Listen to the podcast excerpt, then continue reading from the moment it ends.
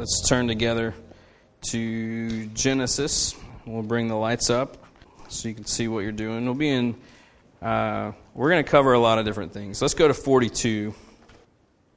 I think a song like that is difficult to, well, it's easy to get real into it, you know, because it's kind of, kind of does what we want songs to do, you know, like it's, it's there. But lyrically, I think there are times when we all struggle to really kind of declare that in a in a way that shows that we deeply believe that. And there's some ties together to what we're going to talk about out of the life of Joseph and the establishment of our relationship with Jesus. And so if that song, if you celebrate that song and you're, I mean, you are all like just worshiping and you are so um, full of joy to declare that, awesome. If you're kind of on the, on the other end of the spectrum, then maybe uh, you know maybe this will be helpful as well. So I, it's just a kind of a two week uh, series uh, coming out of the life of Joseph. Started it last week, and so you can check out that podcast if you want to catch up a little bit. Um, but last week was looking at the the um, the pain that Joseph experienced over the scope of, of the part of his life that we see in the Bible, and how he was um, how he was able to process his way through the hurt that was caused by his family, um, and possibly even at times, you know, the, the hurt that he maybe felt that you know God could have spared him from that, that, those kinds of things, and, and and how we work through the the times when we are just wounded by by people, by our own decisions. We're wounded sometimes just by the circumstances that life brings us, that there's no one to blame for, you know, just kind of there. Um, and, how, and how we deal with those wounds in those kinds of ways. Tonight, uh, I want to look at the relational um, restoration that we see between Joseph and the very ones who hurt him.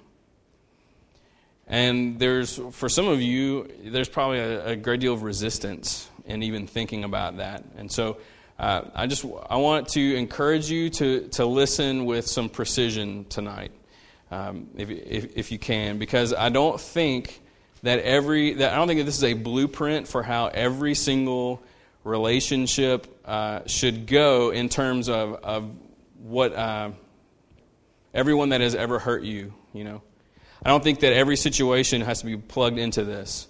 You know, in the in the Bible, other other than what we see Jesus doing, everybody does some like some things incorrectly. You know, so we learn a lot from from the things they do right and the things they do uh, that are not right. So there's a there's a kind of a story arc that, that I, kind of want to lay out for us in the, in the, next few minutes. And, and so what we see is we see Joseph uh, comes face to face with his brothers who, um, who betrayed him. And we see kind of unfold these, these three things. So these would kind of be the three pockets of uh, whatever points. That's enough. Huh, of all the words. Okay, so these will be the three kind of the three points. One will be we see forgiveness, then we see reconciliation, and then we see restoration. Forgiveness, reconciliation, restoration. Um, so let's kind of kind of drudge through that a little bit. Um, so, uh, so within the first idea, before we look at some of these scriptures, uh, let me let me just say a few words about forgiveness. I believe that forgiveness may be one of the more misunderstood concepts in the world today, uh, just across the board in the whole world, and then within the church world as well. We kind of drag some of those misunderstandings in uh, into things. Forgiveness has nothing to do with forgetting. But we've all heard, like, man, you just got to forgive and forget, dude. Well, that's easy when someone cuts you off in traffic. You know, you can, you can, you can forget that and get over it pretty quickly. Maybe some of you, some of you can't. Um, I've ridden with some of you. I know that you can't.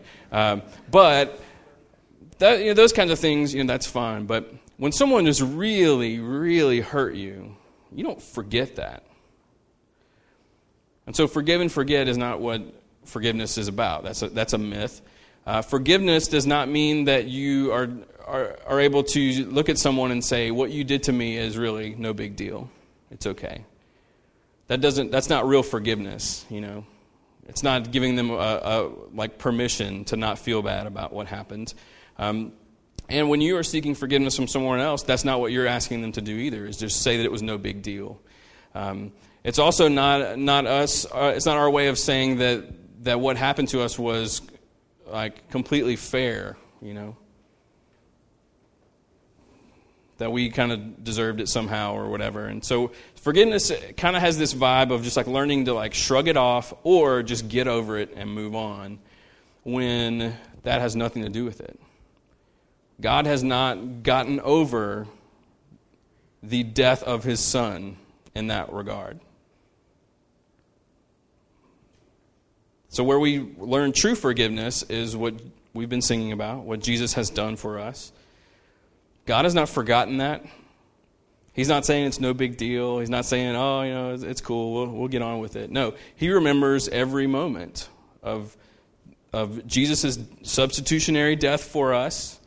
He also remembers every sin contributing to that, making that death necessary. And, and he, he remembers all of it. And yet, he doesn't hold it against us. That's what forgiveness is. Forgiveness is how can I remember everything that went on and yet, we don't hold it against each other anymore. Tim Keller is a pastor in, in, New York, and he says, he puts it like this He says, Forgiveness is refusing to make someone pay for what they did to you. That's way different than forgive and forget. So we learn forgiveness from, from Jesus to us. Then we apply that, those things from us to one another. And that is really, really difficult to do. In Matthew 18, if you want to write this down, Matthew 18, 21 to 35, you don't need to turn to it, we're not going to read it. But Jesus, in talking about forgiveness, it's almost like he knows that as humans, we can't really understand that.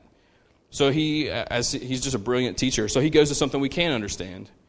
We, we don't really understand the um, forgiveness due to the sin uh, indebtedness that, that is there. We also can't understand the, the forgiveness in terms of the emotional indebtedness. When someone has hurt you or you've hurt them, and there's this sense of owing something. He said, so he goes to money because we can understand money. He tells a story about a king who decided he wanted to settle all of his accounts. He had this one guy who owed him a ridiculous amount of money. And so the king, uh, there's, there's this exchange goes back and forth. And so, but ultimately, the king says, uh, I'm going to forgive you of this debt. So if you have a mortgage, let's say you have a mortgage with Chase Bank, if Chase Bank were to call you one day and, tell, and say, tell you what, uh, this debt is forgiven, it just goes away. You're, you're good to go. The house is all yours, or whatever. Uh, that that would be forgiveness. It doesn't mean that no one pays the debt. It means that the one who, who holds the debt is the one that's paying it. So if Chase call you and tell you, hey, your mortgage is, that debt is forgiven, uh, it means that you don't pay, it means that they pay. In the, in the story, the king pays the debt. The money's still gone, right? The king absorbs that debt.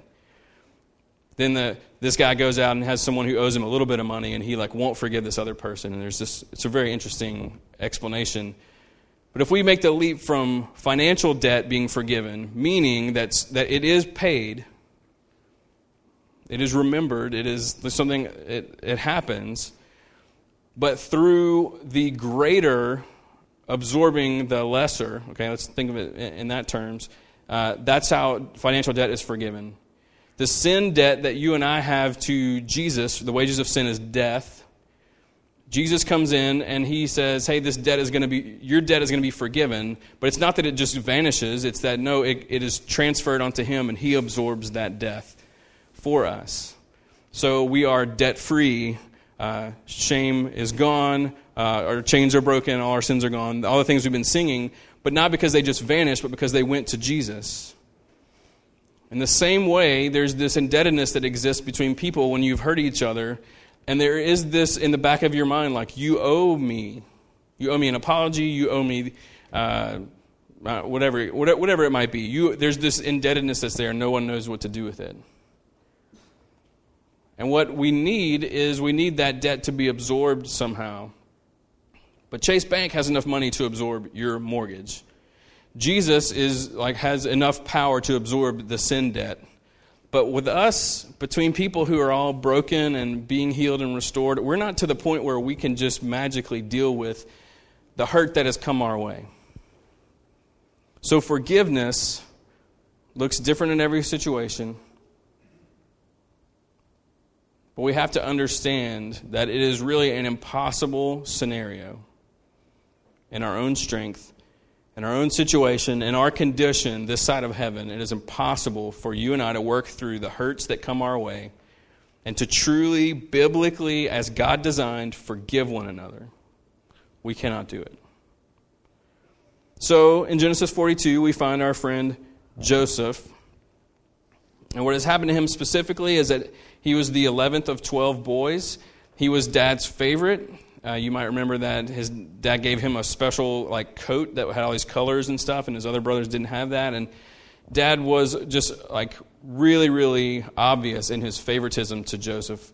Uh, Joseph I guess just didn't handle it well, as you can imagine, and so he was a you know he kind of got caught up in it a little bit and didn't have a lot of discernment, and basically just angered his ten older brothers to the point where they decided that we need to get rid of him, and some wanted to kill him, and some wanted to uh, just like leave him for animals and stuff, and then they wound up selling him to some traveling like merchants who were on their way somewhere, um, and so imagine you're 17 your dad's favorite, but, you but all your siblings hate you, all but one are older than you. You're out in the middle of a field and you're hearing them discuss do we murder him or do we sell him or do we just leave him for dead? And so they, you know, work through their decisions. They decide to sell him. So you're sold, and so imagine you're 17 years old, you're riding away in a in a carriage of some sort, and you're in there and you're looking through the bars, and there's all your brothers counting the money that they sold you with. Like you're a human trafficking victim in this in this situation. And so these merchants go to they go to find their way to Egypt.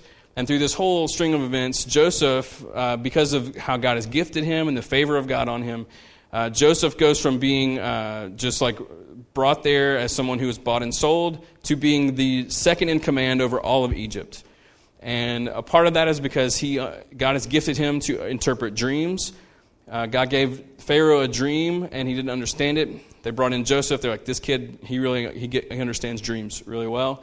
And he was right. And so the dream was seven years of prosperity in the nation and then seven years of famine. And so Joseph just kind of spoke up and said, Here's what you need to do. For seven years, you need to stockpile all of the crops for the, during the prosperous seven years, so that during the seven years of famine, you're able to ration the food out and keep your nation alive, keep yourselves alive.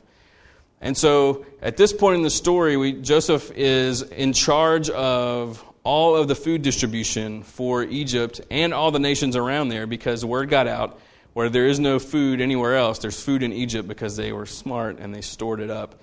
And so Joseph is there and he's dealing with all these folks. And one day, these 10 jokers walk in, and it's his 10 brothers. It's been 20 years. They don't recognize him. Uh, and, and why would they? You know, they haven't seen him in a long time, but also he's the, like, the commander of this whole thing. It, at first, when you first read it, you're like, how could they not recognize their own brother? But a lot of you look different at 37 than you did at 17, right? And uh, you would ne- it would not even be on your radar at all that he would be in this position. And so um, so we have this, this moment and some things coming up. So in the first point, like within the forgiveness category, there let me give you three things that I think really help Joseph under, like work through the relational forgiveness that has to happen.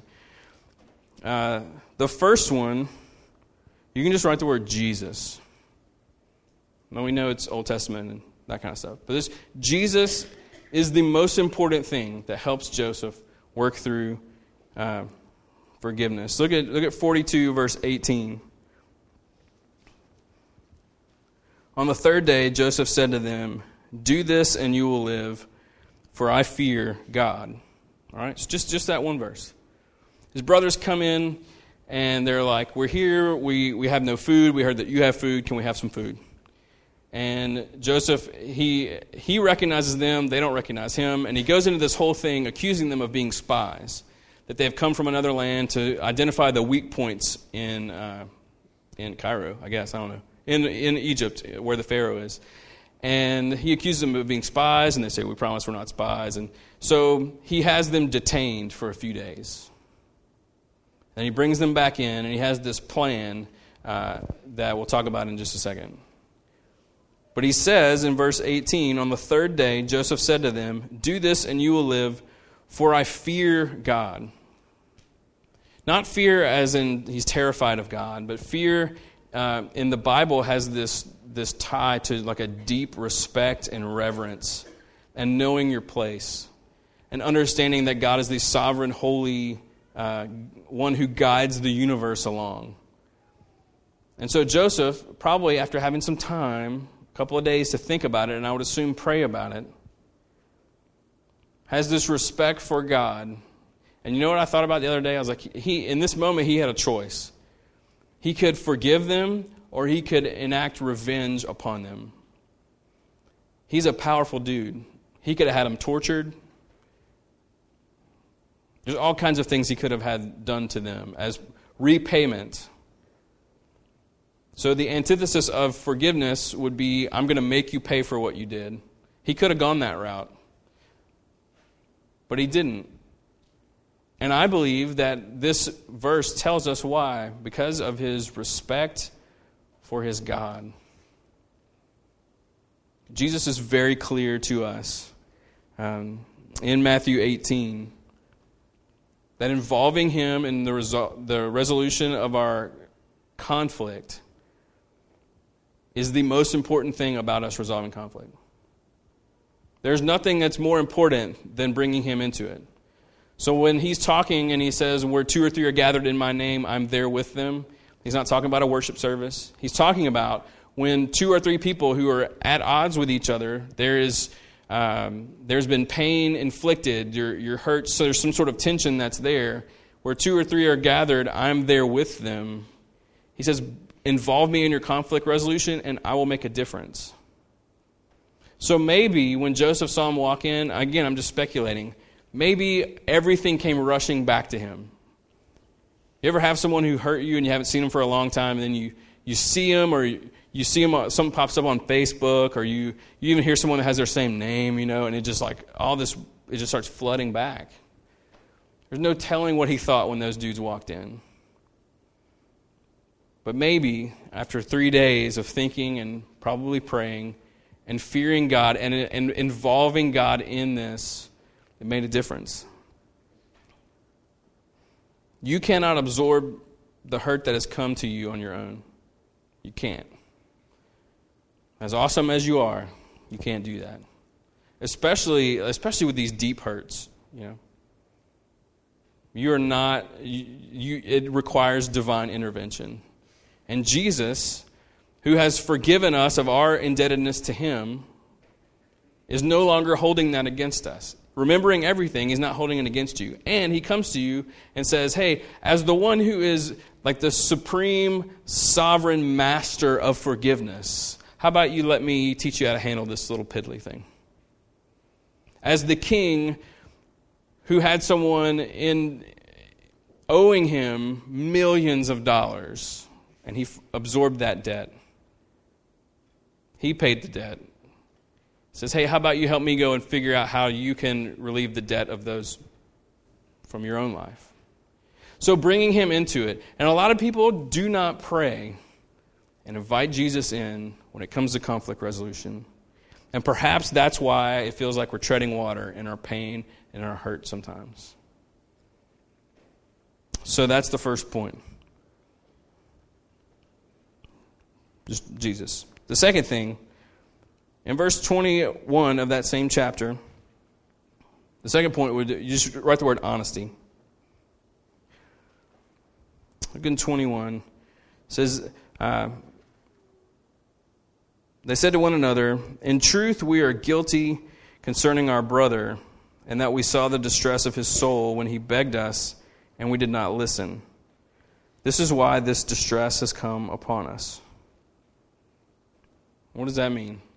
Here's what, what's happening Joseph tells them the plan, and they begin to talk amongst themselves.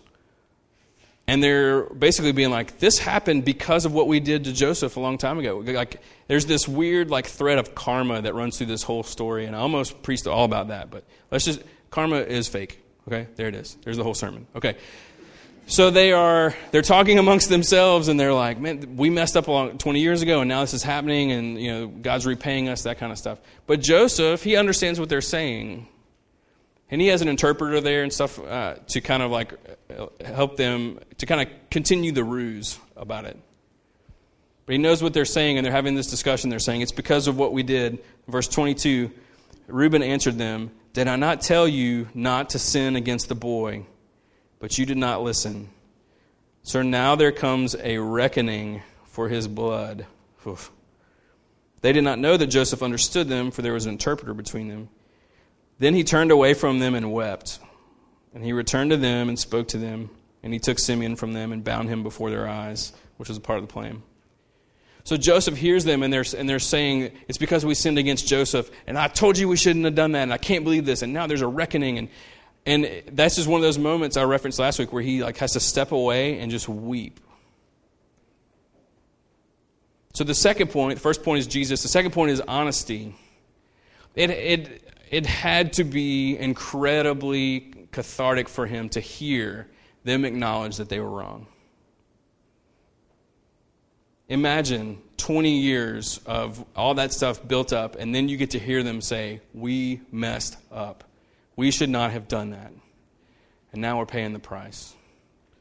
And even with that threat of karma, and even with Joseph's own dishonesty in the situation, there has to be this transparent admission of guilt, of regret, of confession of sin. That, has to happen. So within this topic of forgiveness, that is a very important moment. And sometimes that is what is that's what's holding things back. So if there's a part of you that really is just like, man, if they would just admit what they did was wrong, it would help me so much. You're not a weirdo if that's how you feel about it if you're sitting there feeling that way and you have your foot on the brakes in this forgiveness process and you're saying, I'm not budging until they do this, you know what you need to do? You need to back up to step one and see what Jesus has to say about it. It's not necessarily a requirement, but man, it helps a lot. And this point might be more, it might be more for those of you who are, who are the offender in a situation than the offended. If you've done something to someone and things are still weird, if you have not been honest with them, you need to be. It doesn't matter how they receive it, it doesn't matter all the kind of things. You need to be honest with them. Honesty is a part of the forgiveness process of working through that. It is a really big deal. So you have to be honest with someone else, you have to be honest with yourself, you have to be honest with your God. So you can't skip step one and jump right to this one. Step one leads to this one of there being a transparency. And, and Jesus will help you know what to do with, with someone who is unrepentant. That's a mystery, right? What do we do with that? Well, He knows. Believe me, He deals with unrepentant people all the time. He knows what to do with it. The third, third thing within this first point, the last two points are real fast, I promise. Uh, write the word testing and then put a like a like a slash and then put demonstrating because I couldn't figure out which one I wanted to use, so I just used them both. Testing slash demonstrating. Um, if you back up to verse 18, kind of fills in the gaps a little bit. It says, On the third day, Joseph said to them, Do this and you will live, for I fear God. If you are honest men, let one of your brothers remain confined where you are in custody, and let the rest go and carry grain for the famine of your households. And bring your youngest brother to me, so your words will be verified, and you shall not die. And they did so. If you look over in 44, chapter 44, 1 through 5, says, so they go, they go and they come back, and it's like this whole thing, right? Then 44, then he commanded the steward of his house, um, he's, he's sending them back out in this. He said, Fill the men's uh, sacks with food as much as they can carry, and put each man's money in the mouth of his sack, and put my cup, the silver cup, in the mouth of the sack of the youngest, with his money for the grain. And he did as Joseph told him. And as soon as the morning was light, the men were sent away with the donkeys. Uh, they had gone only a short distance from the city. And Joseph said to his steward, Up, follow after the men, and when you overtake them, say to them, Why have you repaid evil for good? Is it not from this that my Lord drinks, and by this that he practices divination? You have done evil in doing this. Both of those passages, they might seem a little bit random, but here's something really important that Joseph does.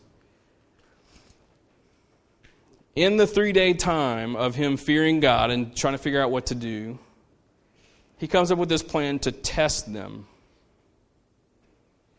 They need to demonstrate their repentance. And this is a weird point to make, so I'm just going to acknowledge it. Because in some ways, like, who are you to make someone else prove that they are really sorry? You know? Who are you to be the judge of that? Who determines that? I believe that there are times when, when it's, not, it's not that Jesus is leading you to withhold forgiveness for someone, but a part of the process is Jesus, catch this, Jesus helping us see that things really are different now. There are times when Jesus helps us look at what is being demonstrated and say, you know what, that was a long time ago. And you were all different people then. And a lot of things have changed. Look, there's a sincerity there. He tests them so that they would demonstrate something really important. So they go and, and later on, you know, they, they realize that there's a silver cup in the bag that they have, and uh, and there's and they're confessional about it. They're very honest about it, and that demonstration of honesty had to like fit something together in Joseph's heart and in his mind. And so the, the, the mixture, what we see in this story of Jesus and honesty and a testing or demonstrating of their sincerity, you push all that stuff together, and Joseph in chapter 45, he just is just gushing with emotion and love and confession and all this kind of stuff. And there's this moment of reconciliation that we'll look at in just a second. But before you can reconcile with someone, there has to be forgiveness that's there. That I'm refusing to make you pay for what you did, or they're refusing to make you pay for what you did, or however that needs to work. But please just hear me, hear me say this in a way that uh, let me just be very, very plain and honest with you. For the three things that we see in this story forgiveness, reconciliation, restoration. The first one has to happen. Like, as a Christian, Jesus is very clear that the forgiven do not withhold forgiveness. It's not how it works. It is the gospel. It is, it is like reenacting the, his goodness to us, to one another. It's, it's us not being that guy in the story who was forgiven this massive debt by the king, but yet holds this minuscule debt over someone else. There's a consistency that's there. That first thing has to happen. Reconciliation does not happen in every single situation all the time across the board. And restoration doesn't happen either. So, in some cases, this whole process needs to unfold in a beautiful way. There are other times, particularly with abuse, where you can forgive your abuser, but you do not need to reconcile with your abuser. And you don't need to be restored to your abuser. Now, who determines abuse? I mean, that's kind of, well, go back to step one of part one, which is involving Jesus. Jesus determines the course, okay? But you just need to know that, that there are some relationships that will not be whole again until the new earth, and you need to be okay with that. And you need to know that Jesus is okay with that. And so if you're here and you're, you're applying this to someone who has abused you or someone you know of who is abused and you're trying to help them out or however, however that situation works, do not hear me saying that that absolutely has to happen all the time. Hear me saying that the first one, according to Christ, has to happen. And you can forgive them and they not even know it. Is that possible? Well, yeah. So, forgiveness, think of it like this forgiveness is you and Jesus, okay? Reconciliation is you and the person looking at each other. Rest, uh, restoration is you and the person walking side by side together into whatever's next. What has to happen? You and Jesus has to happen. Reconciliation, he's the one that determines how and what that should look like, or if that should look like. And then restoration is the same thing. So uh, let me close this first part. Let me hit, tell you the two last parts real quick. Just know this as New Earth citizens, we need to know that everything one day is going to be okay. And Jesus will help us know how okay it needs to be today. So one day, everything just as it should be. Today, what should that look like? Only He knows. He's the only one. So perhaps in your case, or in the things that are going on with you right now, you don't need to move past this first one, but for the sake of a, uh, a sermon that I've worked on, let's move to the next one, next two, real quick. The second one is reconciliation. Look in chapter 45. If forgiveness is, is between you and the Lord, reconciliation happens you looking the other person like in the eye and you're reconciling. So in 45, uh, verse 4, Joseph said to his brothers, Come near to me, please. They came near, and he said, I'm your brother Joseph, whom you, you sold into Egypt. Notice he doesn't, he doesn't say, uh, he doesn't like leave that part out. He's like, I'm your brother. You sold me. Guys, you sold me. So, if you're buying into the myth that forgiveness means telling someone what you did to me is okay, here's, here's further contrary proof. He tells them, You wronged me in this way. Verse 5, he says, And now do not be distressed or angry with yourselves because you sold me here. For God sent me before you to preserve life. For the famine has been in the land these two years, and there are yet five years in which there will be neither plowing nor harvest. God sent me before you to preserve for you a remnant on earth and to keep alive for you many survivors. So it was not you who sent me here, but God. He's made me a father to Pharaoh and lord of all his house and ruler over all the land of Egypt. And look over in chapter 50.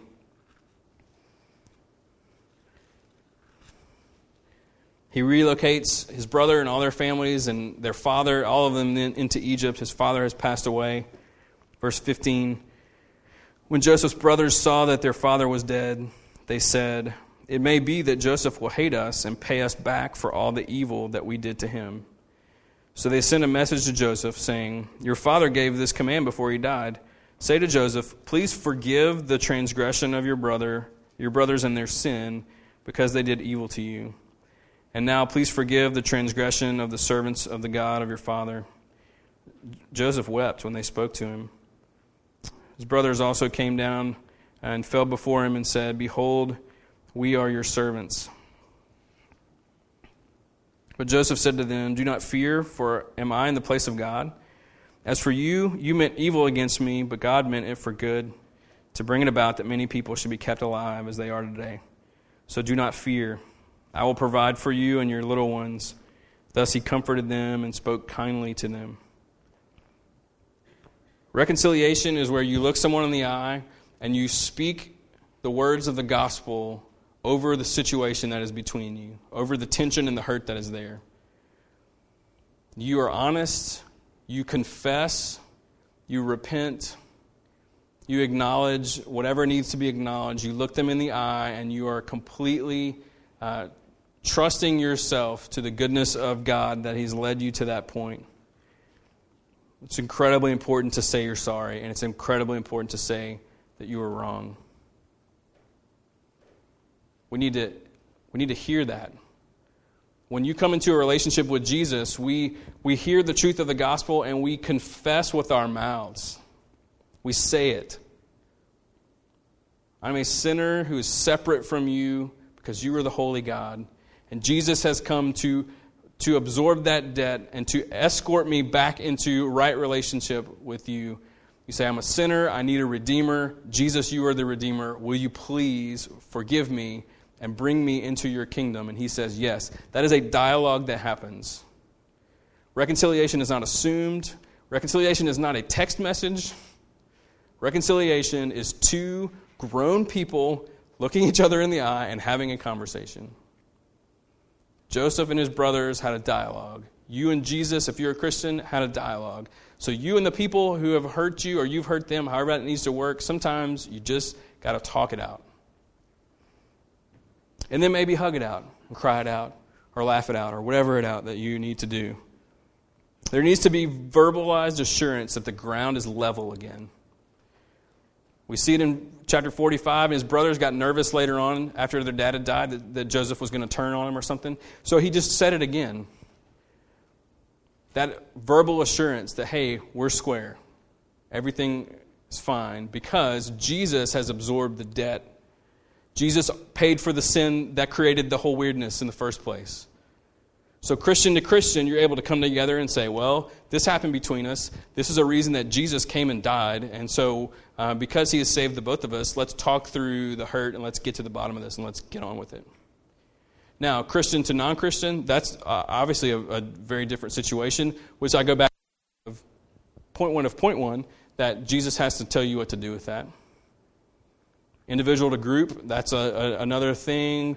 Family members, that gets weird sometimes. You know, siblings, like all that kind of stuff.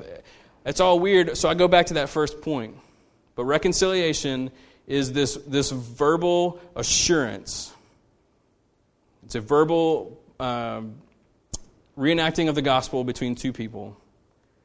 And then the assurance comes that the ground is level because Jesus has made it level. Okay? The third thing is restoration we um, and go back to 45 real quick because we need to, to see what he does. Look at 45, verse 9. It says, Hurry up and go to my father and say to him, Thus says your son Joseph, God has made me Lord of all Egypt. Come down to me and do not tarry.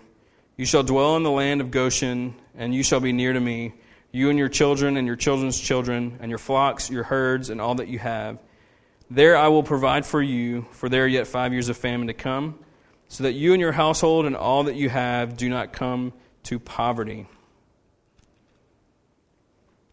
First, look at chapter 47. Chapter 47, the title is, in my Bible, it says Joseph's family settles in Goshen. He brings them in, he settles them in the best land that Egypt has to offer. He brings them to the Pharaoh. The Pharaoh is like, What do you guys do for a living? And they tell him, He's like, All right, I got some jobs for you. He meets Jacob, who's the patriarch of, the, of this family, and Jacob blesses Pharaoh. Think about this. Jacob, one, as in like the God of Abraham, Isaac, and Jacob, that Jacob um, is blessing the Pharaoh. And the story, as it plays out, you know who ends up enslaving all of Jacob's great great grandchildren or whatever? That dude. Well, not him, but his kids or whatever. There's this reversal of blessing. And so Joseph, in, rest, in restoration, forgiveness has happened between him and, and God. Reconciliation has happened between him and his brothers. And now they're side by side and they're learning how to walk out this new normal. Learning how to remember everything that has happened up until this point, and yet learning how to not hold that against each other. Restoration is constantly happening. Forgiveness has happened, but you're kind of always working through it. Reconciliation may happen, need to happen from time to time, but restoration is like, okay, how do we how do we go now? What do we do now? Now that Jesus has brought us to this point, what do we do with it? So he blesses them. He takes care of them. He's vocal about it when he when he needs to be, but that's only something God knows how to do. Our God is a God of restoration. You and I needed to be forgiven and we need to be reconciled relationally to God, and we need to learn how to live in this new normal situation. So, what we see are these three of the, uh, they're not the only like pillars of the gospel. Okay, there are more, but three massively important pillars of the gospel here. So, to understand how it's supposed to look between you and someone else, we have to go back to the starting point, which is what does it look like between God and us?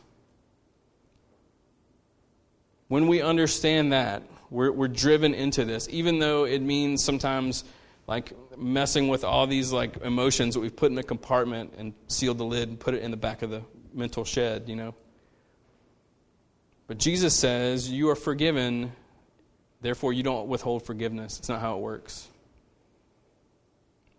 That the gospel is one uh, that lives out this process. And so when we are faithful and we pursue that and we dig into that, we don't run away from it, but we run to it because we trust Him. It's filled with goodness and grace, and we learn so much more about His, His forgiveness and reconciliation and restoration of us through figuring out how incredibly difficult it is with other people. And there is no sin that has happened between two people that is greater than that is, that is of greater offense than the sin toward a holy God. There isn't. And that's a bold statement because there's some terrible things, terrible things that all of us in this room have experienced. And so Jesus is the master, sovereign, designer of this whole process. And he looks at you and says, Hey, that thing that happened between us, I can help you figure out what that should and should not look like and how it should go with people around you as well. So I don't know where it meets you. I know I say that a lot at the end of this stuff. I don't. I, but he does.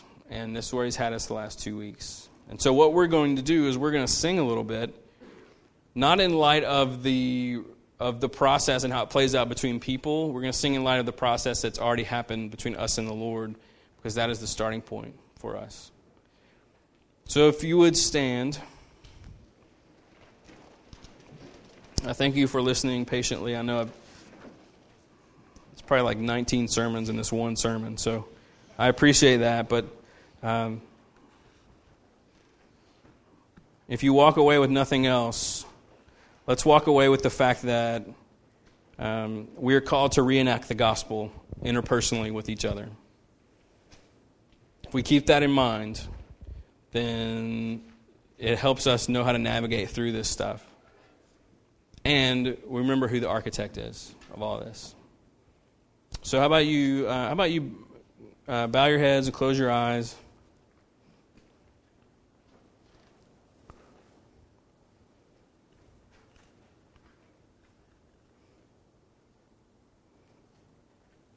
And let's just ask. Why don't you just ask him, him being Jesus, to um,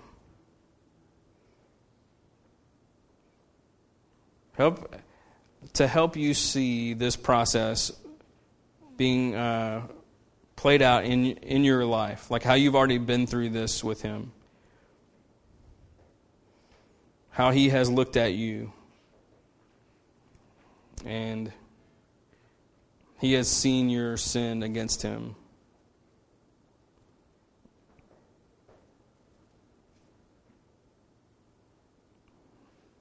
And now he has seen the, the debt created. And how rather than making you pay that debt, he decided to forgive that debt and absorb that debt by sending his son for you.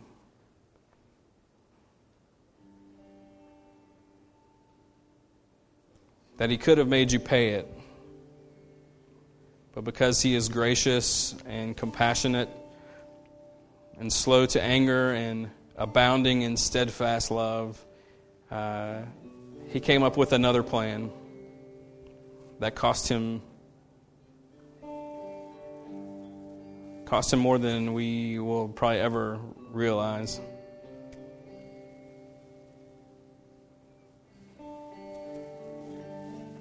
And ask him to, to help you to understand that that kind of forgiveness of your personal debt to him.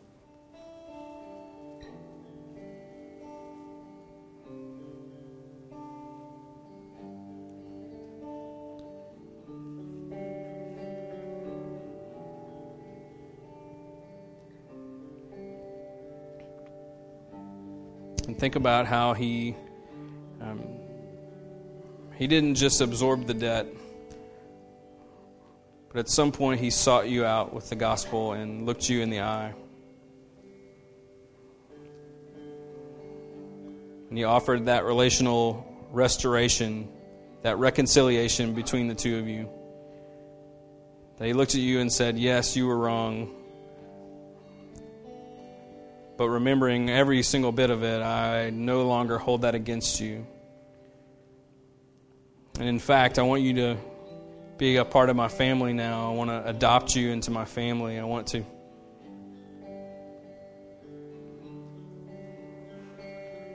I want you, to be a part of everything I'm about. I want you to be a part of me. The, the fact that as Christians, He looks us in the eye, says everything is fine now between us. Your sin was terrible, but His grace is greater.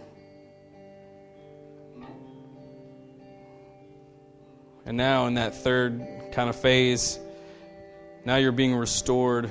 You're learning to be who He truly made you. He's walking side by side with you. He's in you, around you, ahead of you, behind you. He's you're fully uh, immersed in Him and His goodness, and He's teaching you how to live with this new normal, free from all that other stuff, and learning how to live as one who is forgiven and reconciled. That's what He's doing with you.